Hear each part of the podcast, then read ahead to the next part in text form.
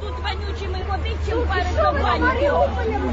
Вас жена в постели, не хахам, не по полям. La strategia militare di Putin non funziona granché, ma la strategia della fame funziona quasi sempre.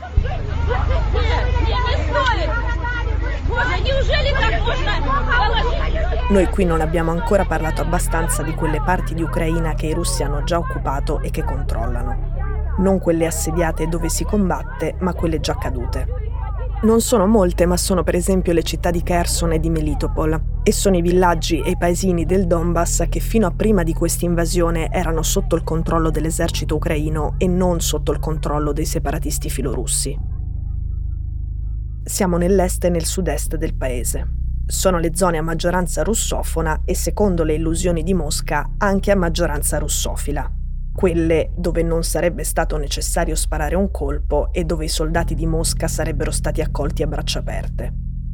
Non è andata così.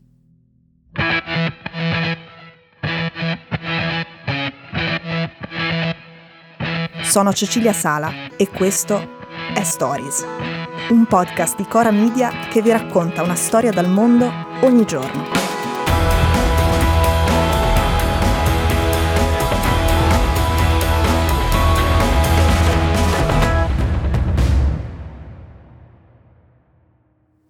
Quando ero in Ucraina in quei territori non avrei potuto mettere piede. Per girare nelle zone controllate dai russi io avrei dovuto fare tutto un altro tipo di trasferta, sarei dovuta partire per la Russia, avrei dovuto fare un visto russo, sarei entrata da Rostov che appunto è in Russia, avrei passato da lì il confine e poi passando da lì mi sarei ritrovata a seguire dalla parte dei russi la loro avanzata.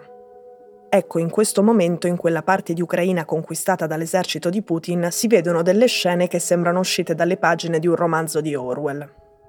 Adesso il paragone con 1984 è probabilmente uno dei più abusati di sempre, in questo caso giudicherete voi se vi sembra calzante.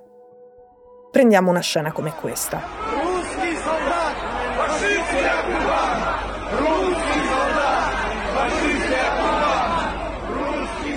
Kherson, 300.000 abitanti, viene presa dai russi.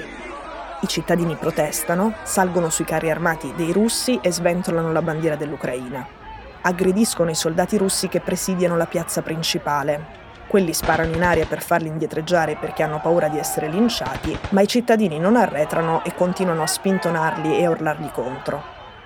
La città che doveva accoglierli come liberatori li odia così tanto che i russi, pur di avere delle immagini da usare per la loro propaganda, hanno dovuto deportare lì temporaneamente un po' di abitanti dalla Crimea e tra gli abitanti della Crimea soprattutto i carcerati.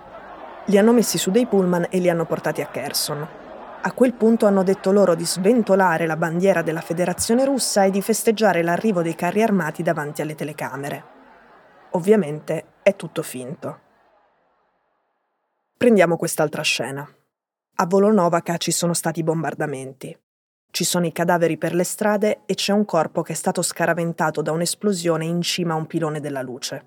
Lo scatto è del fotografo italiano Gabriele Michalizzi. A Volonovaca non è rimasto neanche un palazzo intatto e anche l'ospedale è stato raso al suolo. Questo lo ha raccontato il giornalista Luca Steinman che quando è cominciata l'invasione si trovava già nelle repubbliche autoproclamate dei separatisti, era lì per repubblica e appunto dopo la capitolazione nelle mani dei russi di Volonovaca, lì nelle aree dei separatisti sono arrivati i carri russi e lui è andato a vedere come fosse la situazione. In quell'ospedale i soldati ucraini sono stati fucilati mentre erano sdraiati sulle barelle. Dopo che questi territori cadono in mano russa finiscono i combattimenti. I sopravvissuti escono dai bunker dove sono rimasti per giorni affamati, senza acqua corrente, senza elettricità e al freddo. Vedono arrivare i pullman dalle repubbliche autoproclamate dei separatisti e dalla Russia. Ci sono anche quelli del partito Russia Unita, il partito di Putin hanno le zuppe calde e hanno i generatori. Spiegano ai cittadini che i loro risparmi saranno convertiti in rubli, che la pensione adesso gliela danno loro, che devono leggere la stampa di Mosca e che quando andranno dove è già stata ripristinata l'elettricità, le televisioni trasmetteranno solo canali russi.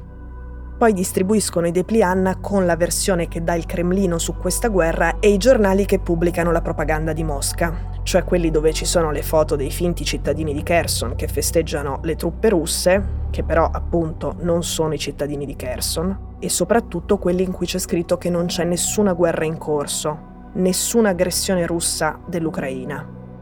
Tutto questo mentre i brandelli del cadavere sono ancora penzoloni sul pilone della luce e i corpi delle vittime delle bombe russe sono ancora nelle strade.